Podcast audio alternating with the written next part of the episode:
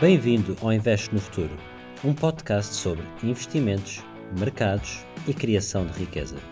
Eu sou o Daniel Pimentel, um investidor profissional, empreendedor, cidadão do mundo e apaixonado por aprender algo novo todos os dias.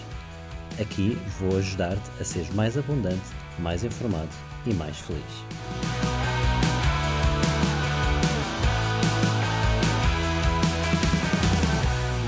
Olá amigos investidores, bem-vindos a mais um episódio. Hoje queria falar com vocês sobre renda fixa, como dizem os brasileiros, mas como em Portugal diz eh, produtos de rentabilidade fixa, uh, e é um tema é um tema interessante, é um tema que devia fazer parte de, do portfólio de todos nós e, e é um tema que, que, não se, que não se aborda muito. E, e, portanto, queria, queria partilhar aqui um, algumas notas com vocês sobre este tema para vos ajudar a pensar também um pouco sobre, sobre este assunto, uh, tendo também a humildade de dizer que uh, eu raramente invisto em rentabilidade fixa,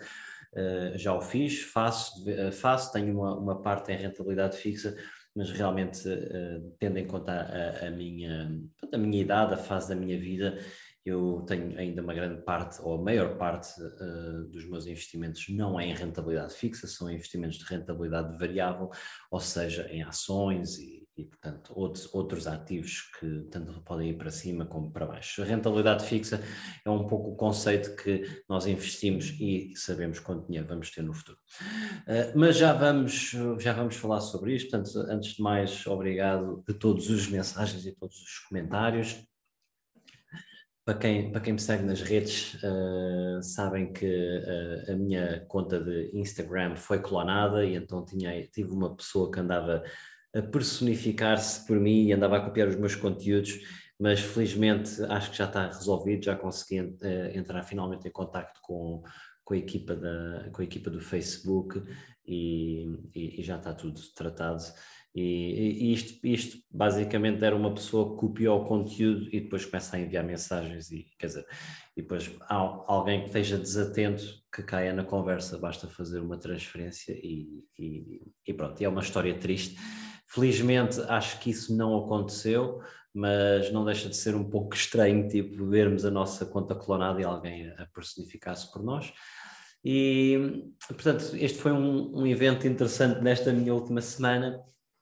A nível, de, a nível de, das minhas leituras, em breve queria partilhar também com vocês um, um livro que eu estou a ler uh, e, e fazer se calhar até um pouco o resumo desse livro, mas uh, eu neste momento estou quase a acabar e posso-vos dizer que está, que está, a ser um, está a ter um impacto brutal, que é o The Magic of Thinking Big, do David Schwartz. E é um livro incrível, que, simples, muito simples de, de absorver, de ler, de, de aprender, e é um livro que já, que já foi vendido mais de seis milhões de cópias, portanto acho que isso quer dizer alguma coisa sobre a qualidade de, do livro. Mas acima de tudo, aquilo que eu posso, que eu queria dizer e partilhar com vocês também é um pouco a minha história pessoal, de como, como nesta, nesta semana só o simples facto de, de estar em contacto com estes pensamentos, como isto tem alterado bastante uh, pronto, a minha forma de, de pensar, a minha forma de agir e, e, até, e até a minha forma de estar na, na empresa. E, portanto, muito, muito, este livro, no fundo, fala muito sobre, um, sobre os pensamentos que nós temos e a forma como pensamos. E, e podemos ter duas pessoas iguais, uh, numa situação igual, mas a forma de pensar, se é diferente, vai ter resultados diferentes. E podemos ter, se calhar, uma situação de alguém que está a começar um projeto e nunca o fez, e, e duas pessoas iguais, mesmas competências, estudaram nas mesmas escolas, tiveram a mesma experiência, e uma, se calhar, entra para o projeto e diz assim, pá, eu, eu, não, eu não sei, pá, eu nunca fiz nada disto, pá, isto estou uh, bem desconfortável. E depois tens outra pessoa que, com, com a mesma circunstância, diz, ok, olha, isto vai ser uma aprendizagem para mim, mas acho que com o apoio de todos a gente vai, vai ter um, um, vamos levar isto para bom porto. E, e a verdade é que a forma como abordamos, como pensamos, depois tem implicações gigantes, porque, e tal como eu estava a dar este exemplo, o resultado depois é, é completamente incrível. E quando se começa a fazer o, o efeito composto disto, que é, que é pensar uh, sempre de forma grande em todas, todos os momentos da nossa vida, em toda, todo, todo, todo o nosso dia, isso depois tem realmente implicações muito grandes, e eu achei muito interessante uh, alguns exemplos que, que eles abordam, que, que dão sobre como às vezes no, no trabalho uh, estamos uh, não é, e, uh, insatisfeitos porque se calhar achamos que podíamos ter a, a outra promoção uh, ou podíamos ser, estar a fazer o trabalho de, acima do nosso nível, e, e deixamos que isso se calhar depois se resulta em Uh, começar a ficar mais retraído, começar depois também a ter um menor, uh, um, um menor, uh, uh, uma menor proatividade, e portanto é uma bola de neve que vem daí, enquanto se calhar outra pessoa é alguém que pensa assim, ok, uh, o que é que eu posso fazer, eu sei que eu ainda não tenho esse nível, mas o que é que eu ainda posso fazer para continuar a demonstrar e continuar a, a adicionar valor à, à organização, e invariavelmente essas são as pessoas que depois, que aumentarem este espírito, aumentarem esta resiliência de pensamento, que depois mais tarde também continuam a, a progredir e, e a evoluírem, e isto é muito fácil de, quando se está assim em perspectiva, cá atrás, e perceber, ah claro, isso faz todo o sentido, mas quando, e acho que todos, todos nós que estão, estão, que estão a ouvir passam por isto, que é quando estamos no dia-a-dia, nos nossos empregos, muitas vezes deixamos esta voz interior falar connosco, e, e então é preciso perceber e escutar que conversa que a nossa voz está a ter connosco, porque é, é, uma pergunta que faço em brincadeira, qual é, qual é que é a pessoa com, com quem vocês conversam mais na vida? E as pessoas começam, ah, é o meu parceiro, ah, é os meus pais, não, é, é a minha irmã. E não, está tudo errado, a pessoa com quem vocês conversam mais na vida são vocês, porque nós estamos em constante diálogo connosco próprios, estamos em con- constante diálogo com, pá, o que é que isto quer dizer, o que é que isto significa, porque é que eu fiz aquilo, porque é que, eu, porque é que aquela pessoa lidou comigo, porque é que aquela pessoa olhou para mim assim, o que é que isto... Não... E temos um constante diálogo, e então é muito interessante perceber a tónica desse diálogo que temos connosco, porque a verdade é que nós dizemos coisas a nós próprios que nunca diríamos a um amigo, Uh, em termos de quão brutos somos, não é? Porque se calhar olhamos para nós e dizemos assim, pá, eu não sou capaz de fazer isto, epá, não, não, não, eu, fogo, eu, eu não, eu sou tipo, tenho este peso, isto é ridículo, pá, não, não, eu, eu sou um, um, um ultraje, nunca vou conseguir ter esta oportunidade, uh, e, e, e muitas, muitas vezes passamos um pouco por essa... Por, essa, por esse pensamento interno, e, e nunca diríamos isso a um amigo, a um amigo diríamos que claro que sim, tu vais conseguir, acredita, tipo, tu tens mesmo uh, uma forma de ver as coisas incrível, e, e temos essa voz de apoio. Portanto, eu achei este livro, uh, e estou a acabar, mas está, está a ser incrível, fala muito sobre as atitudes, sobre, sobre a ação, sobre a forma como vemos as coisas, e posso dizer que uh, em tão pouco espaço de tempo isso também já está a ter um impacto brutal para mim, tanto por causa dos projetos pessoais que eu tenho, que, que acho que muitos dos casos uh, tenho estado um pouco mais parado, tenho estado um pouco mais uh, em modo conservador, e isto é um pouco, uh, não é, o meu, a minha voz interior conservadora, talvez de medo, uh, não é, uh, uh, uh, uh, a, não, a não ter aquela... vontade de seguir em frente, porque nós às vezes,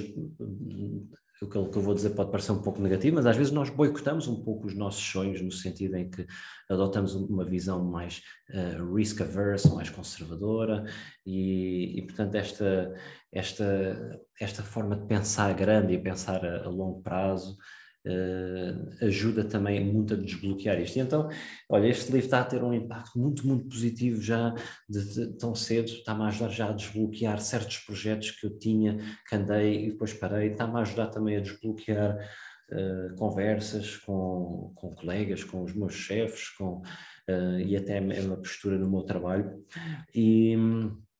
E é um livro simples. E, portanto, meus amigos, agora uh, deixei-vos aqui um pouco esta, esta recomendação do, de um livro que estou a gostar muito. Então, indo aqui para o tema do, do central do podcast, que é a renda fixa, e hoje vai ser um, só para avisar, é um, é um, é um episódio um pouco mais curto, mas uh, até porque é um tema mais técnico, mas, mas renda fixa, no fundo, são ativos cuja rentabilidade são conhecidas antes do investimento.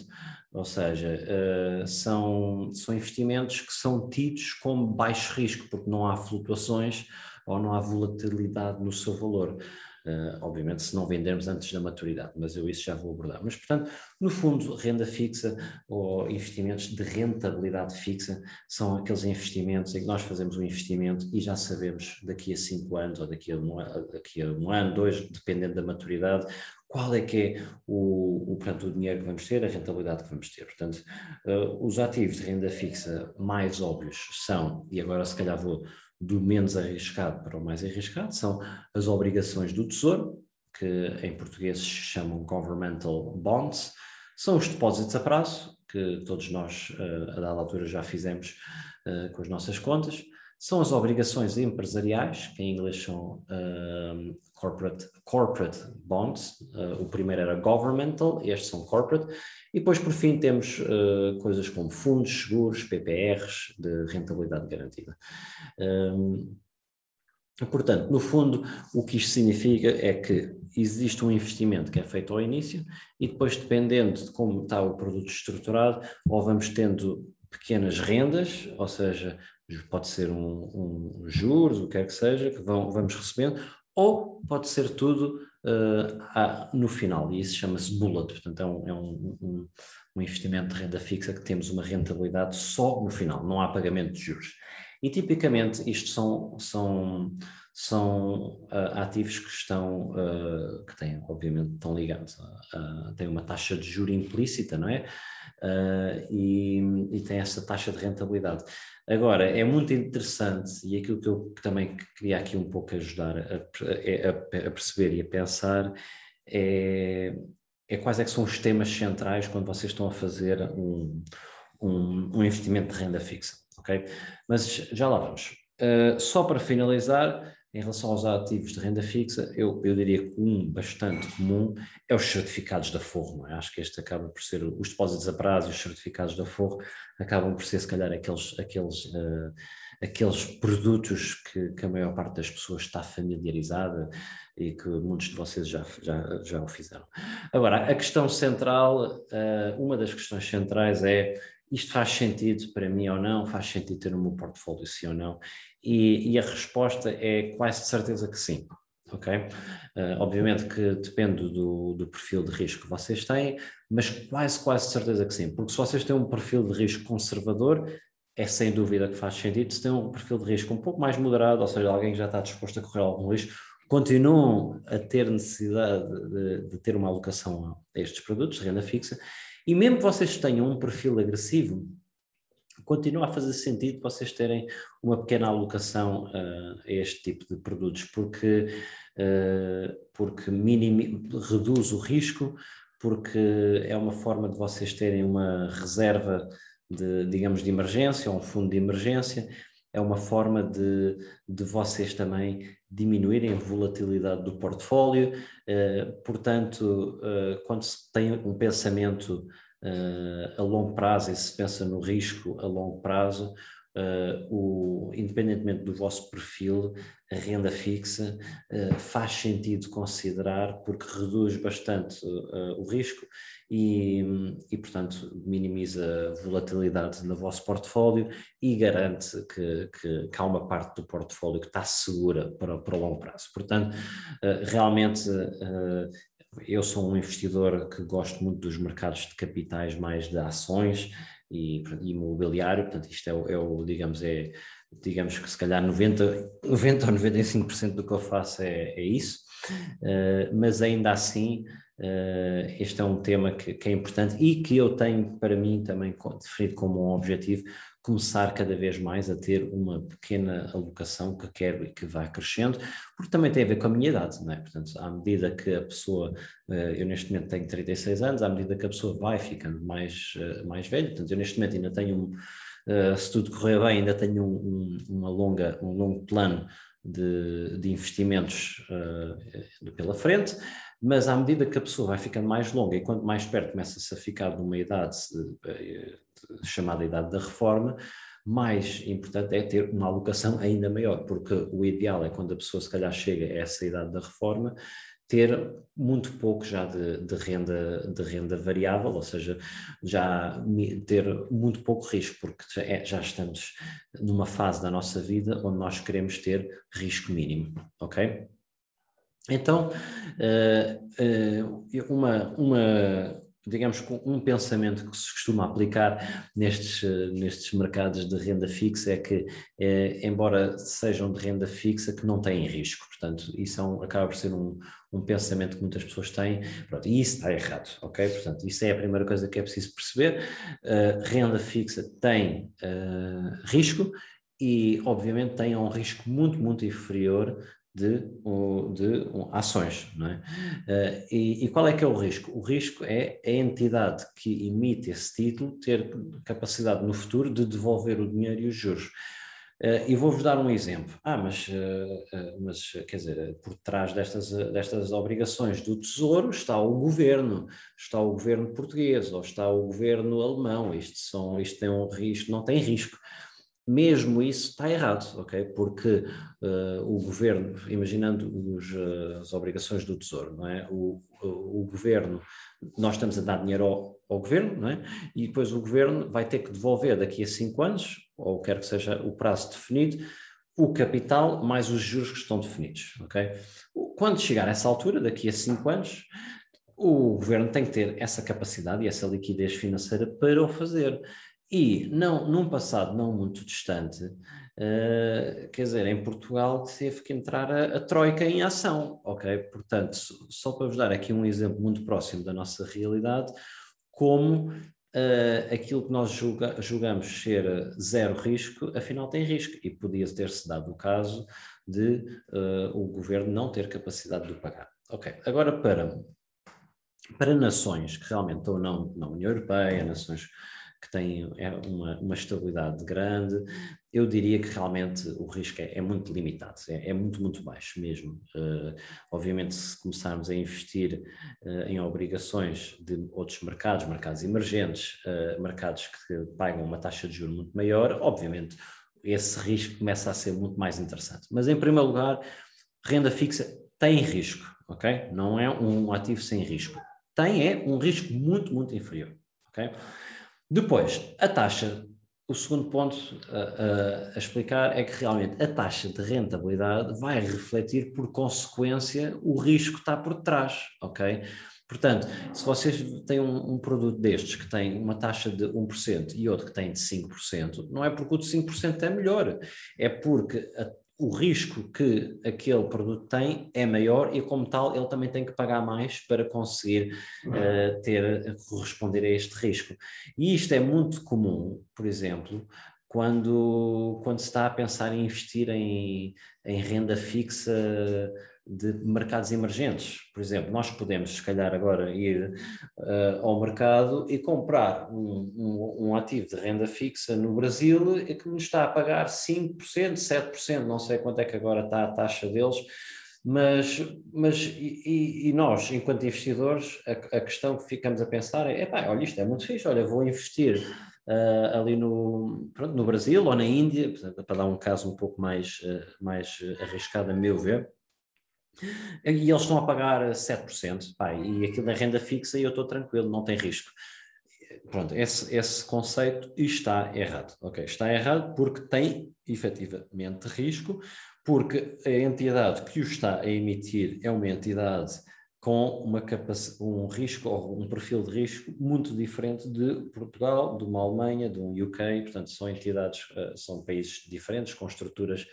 uh, sociais e financeiras diferentes. Por outro lado, mais em cima disto, não é só, não só o risco, como também temos o facto de, de, de, de esses investimentos noutros países, nomeadamente mercados emergentes, estarem denominados na moeda desse país, ou seja, se eu for fazer um investimento, tal como disse, no Brasil, ele vai estar denominado em, no real, e, e é bastante sabido como o real tem estado a cair e o, a apreciar, e o euro a apreciar. Portanto, é preciso ter muito cuidado quando se vai investir em, em obrigações, portanto, de outros países, e tentar perceber um pouco o que é que está por trás deste risco. E, se calhar, outro exemplo que, que também posso dar para ajudar é que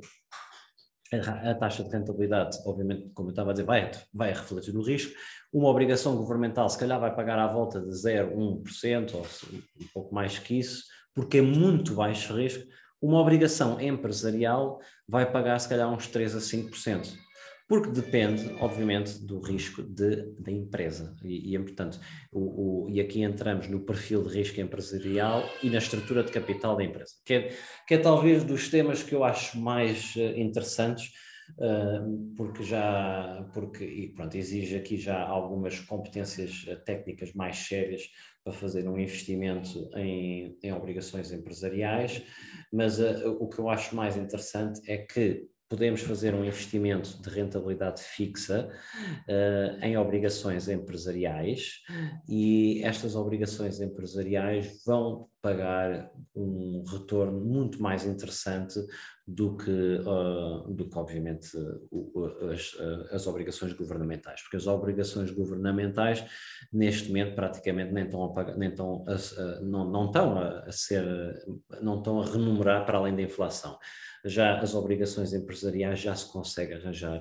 uh, algumas oportunidades interessantes, que, que vai para além dos, dos três, quatro, eventualmente cinco por cento, e o que acaba por ser crítico aqui é perceber um pouco o risco dessa empresa e perceber o risco da estrutura de capital. E isto é uma análise muito, muito interessante uh, para se fazer, mas que no fundo o que significa é que dentro de uma, de um, de uma estrutura de capital de uma empresa, quem tem primeiro direito uh, em, em caso de falência ou em caso de a empresa esteja mal, quem tem o primeiro a receber sempre é os, a malta da dívida, portanto a malta que comprou obrigações, os bancos. Depois só então é que é a malta do equity, portanto a malta das ações, então vem em segunda análise. Portanto, isto tem uma, tem uma estrutura de capital em que se tem uma prioridade naquela estrutura de capital. Portanto, quando se investe em renda fixa, ou seja, através de obrigações empresariais ou corporate bonds, nós estamos a investir mesmo cá em cima na estrutura de capital. Portanto, em caso de falência ou quer que seja,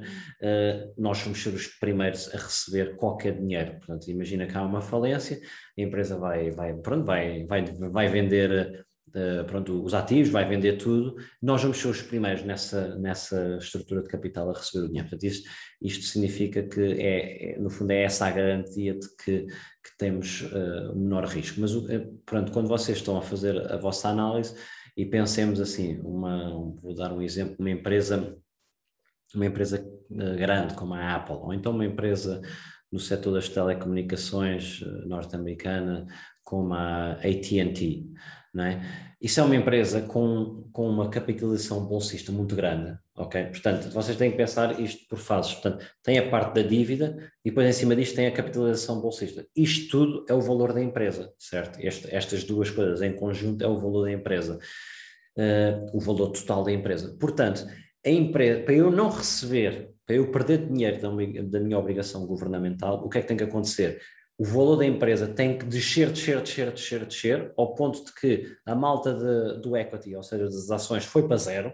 ok? E depois então tem que continuar a descer, dentro, até mesmo depois dentro da estrutura da dívida, porque há mais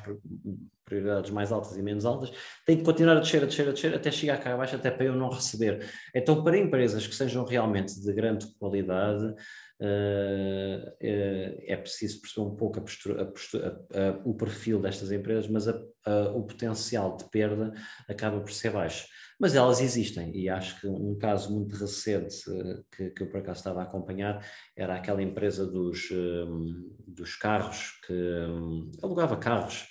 uh, está-me a falhar o nome, era a Hertz, e era uma empresa que, quer dizer, a capitalização bolsista deles foi caindo, foi caindo, foi caindo, foi caindo, foi caindo, e eles, para se refinanciarem, foram emitindo dívida, dívida, dívida, e a, a dívida ultimamente já estava tipo, a preços estúpidos, no nove, dez por cento, muito altos. Portanto, isso também, se forem preços, se oferecerem esse tipo de retornos, é preciso também ficar logo em alerta, oh, isto é estranho. E, e então, uh, o, o, que, o, que, o que estava a acontecer naquela, nessa empresa é que o valor das ações caiu tanto, tanto, tanto, tanto, tanto, que eles já estavam mesmo em risco de falência e, e em risco de não, não, não pagar nada, portanto, à malta da dívida, ok?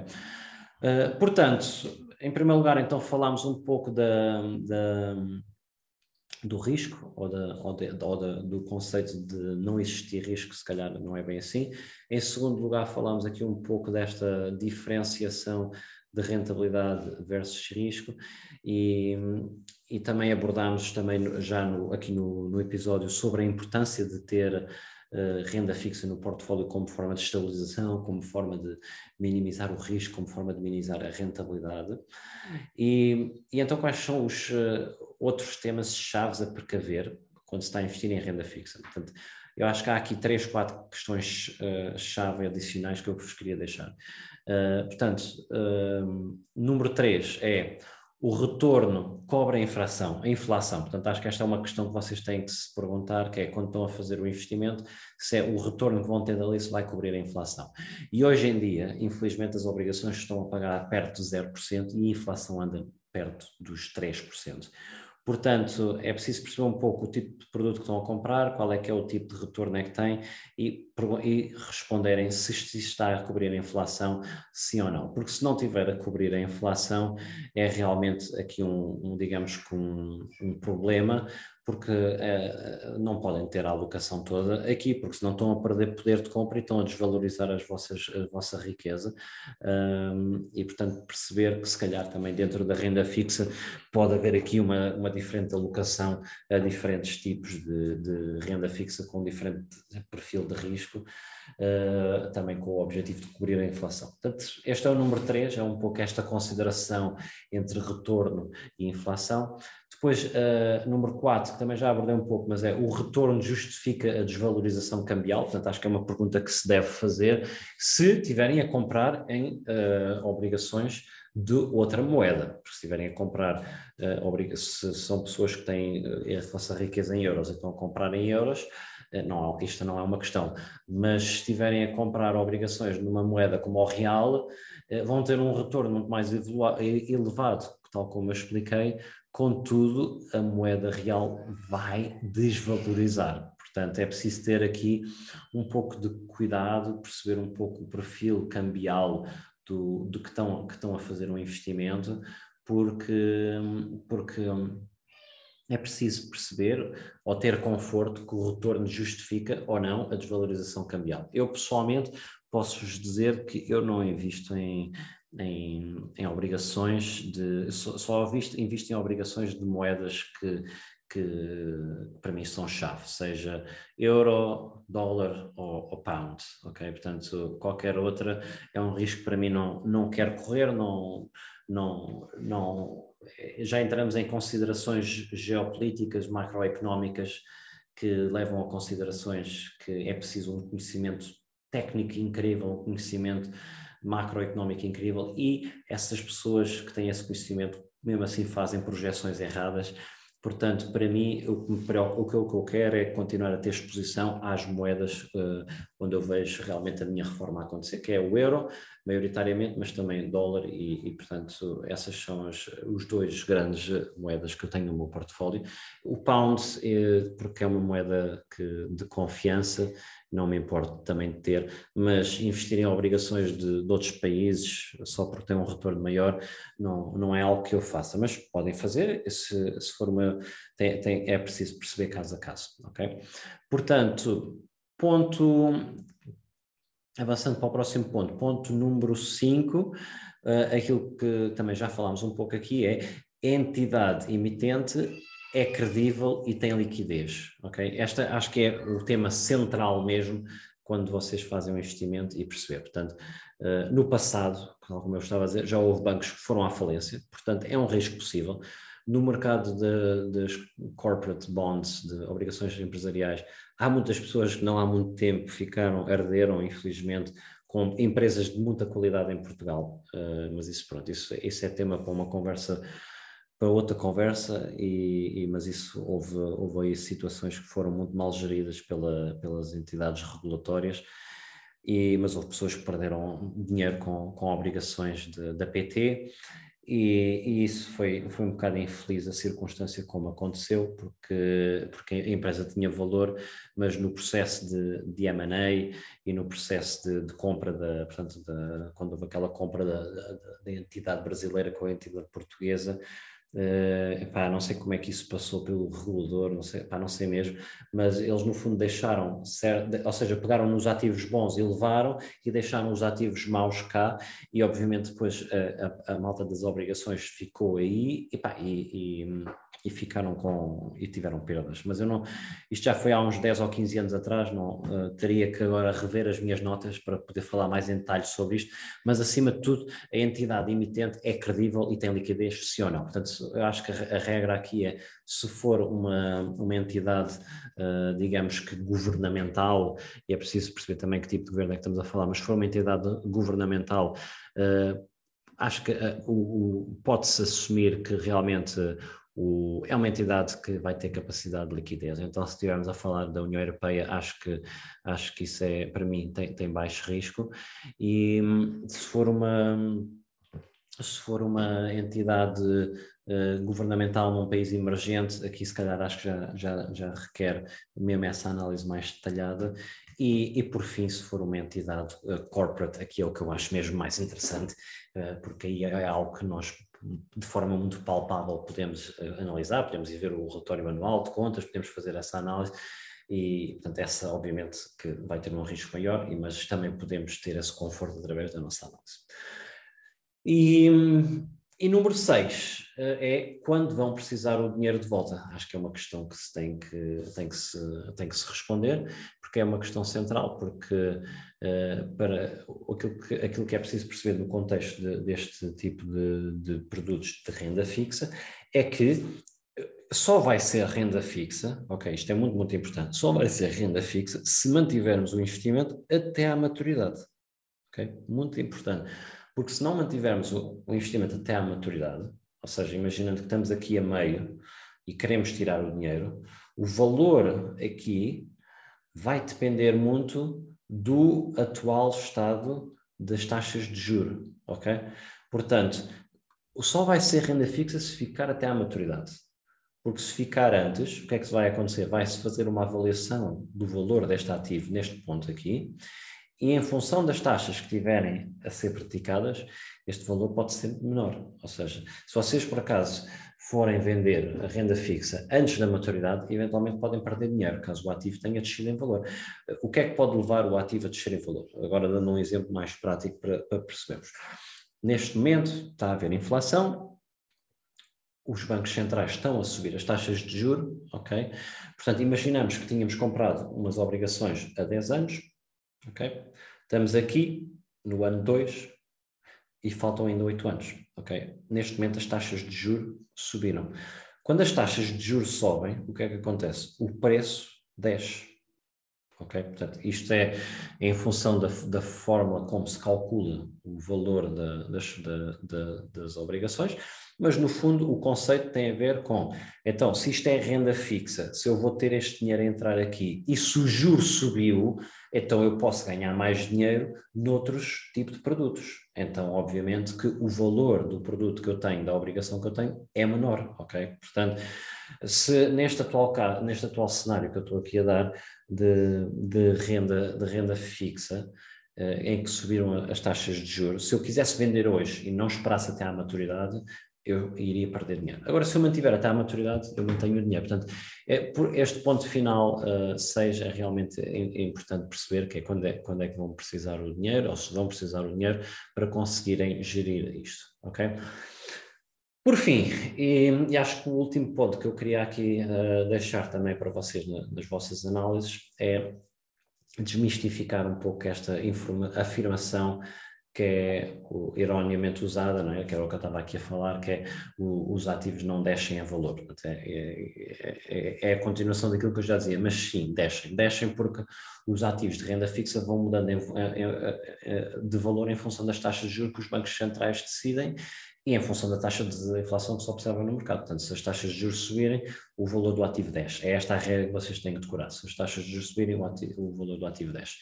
Contudo, este risco é eliminado se mantiverem a, a, a, em, em carteira até à maturidade.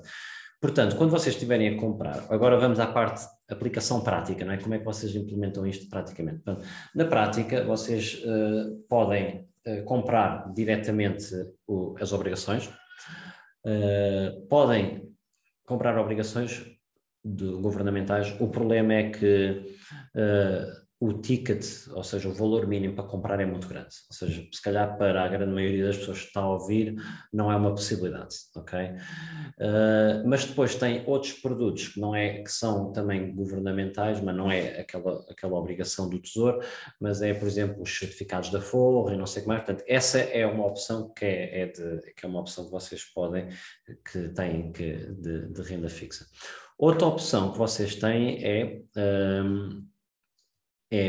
de, de relativamente facilmente é comprar em E T Fs que repliquem o ativo da, de, das obrigações. Portanto, esses, esses E T Fs, uh, no fundo, são, são produtos que replicam o, o comportamento das, das obrigações. Agora, o que é preciso ter muito, muito cuidado, que eu acho que a maior parte das pessoas não, não, não percebe isso, é que quando vocês compram um produto desses, um E T F, esse produto, o que é que eles estão a fazer? Eles estão constantemente a comprar ações, a comprar obrigações, ou seja, têm aqui um portfólio de obrigações e depois vão renovando essas obrigações, vão mantendo sempre o portfólio ao longo dos anos com, com obrigações. Portanto, o que é que significa? Se vocês comprarem um E T F, o E T F está constantemente, o valor que vocês estão a, ter, a observar está sempre em constante evolução em função de, de, das taxas de juros dos mercados. Portanto, é um ativo de renda fixa, mas sem, sem ser renda fixa, porque o valor está constantemente a mudar. Portanto, era aquilo que eu vos vi, estava a explicar há pouco. Portanto, é preciso ter cuidado com os E T Fs, porque os E T Fs de renda fixa, eles vão mudando o valor. E, portanto, não se pode dizer assim, olha, eu vou manter até à maturidade, porque o E T F não tem maturidade. O E T F vai, está em constante renovação da, das várias, das várias, das várias, portanto, das várias obrigações. Portanto, a, a maturidade do E T F não, não, não existe, vai, vai, sendo em constante, vai, vai estar em constante renovação. Contudo, e agora é importante, existem E T Fs de, de prazo fixo, ok? Portanto, é um, é um produto mais recente, mas já começam a existir E T Fs de De, de time fixo. E o que é que isso significa? Isso significa que esse é um, é um produto que eles constroem o portfólio de, de obrigações e depois, quando chegarem, a, mantêm a, até à maturidade, quando chegarem até à maturidade vendem as obrigações e depois devolvem o dinheiro ao, ao investidor. Portanto, isso acaba por ser uma, uma opção bem mais fácil e bem mais barata para, para quem quiser investir em, em renda fixa. E depois podem também, através do vosso broker, comprar obrigações empresariais ou os tais corporate bonds que, que eu estava aqui a, a falar. E, e, portanto, meus amigos, uh, são, são estes alguns dos pontos uh, a pensar em quem está a investir em, em renda fixa. Uh, aqui um, são uns temas um pouco, um, uns, uns conceitos um pouco mais técnicos, um pouco, tem um pouco de teoria aqui, uh, mas acima de tudo eu acho que, uh, que faz parte uh, e que é importante ter no portfólio uh, renda fixa e, e acho que devíamos, deviam todos considerar Uh, adicionar, porque realmente é, é uma forma de, de minimizar o risco, minimizar a volatilidade a longo prazo e especialmente então para reservas de emergência, fundos de emergência, faz todo o sentido.